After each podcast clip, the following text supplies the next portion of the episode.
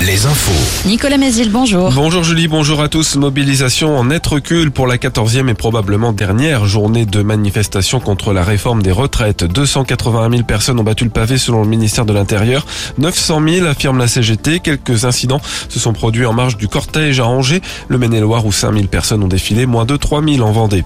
Le projet de loi plein emploi présenté aujourd'hui en Conseil des ministres. Parmi les mesures qu'il comprend, la création de France Emploi qui remplacera euh, Pôle emploi en 2024 ainsi que la généralisation du RSA sous conditions.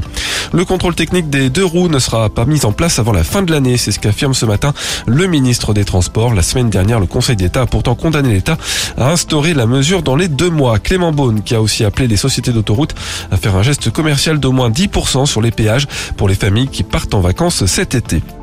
Décision du tribunal d'Angers ce mercredi dans le procès de cette voyante qui avait euh, déjà été poursuivie par euh, Brigitte Macron pour avoir relayé des rumeurs transphobes à son encontre. Cette fois, c'est Emmanuel Macron qui a porté plainte en cause. un photomontage publié par euh, la quadragénaire montrant le chef de l'État grimé en Adolf Hitler. Le procureur a requis une amende de 2500 euros. Le député de Maine-et-Loire, Denis Masseglia, lui était destinataire de tracts antisémites. L'élu de la circonscription de Cholet affirme avoir reçu des mails avec des croix gammées et des appels à la haine les juifs, des courriers reçus euh, hier, le jour de la commémoration du débarquement allié en Normandie et quelques jours après la découverte d'un tag antisémite en centre-ville de Cholet. En Vendée, la prochaine édition de la Joséphine recherche ses égéries. Comme l'an passé, la course au profit de la lutte contre le cancer du sein invite cinq Vendéennes à devenir ses ambassadrices. Pour candidater sur le site de la ville de La Roche-sur-Yon, il faut avoir au moins 18 ans, habiter en Vendée, être disponible fin juin pour le shooting photo et le 8 octobre pour euh, la Joséphine à La Roche-sur-Yon.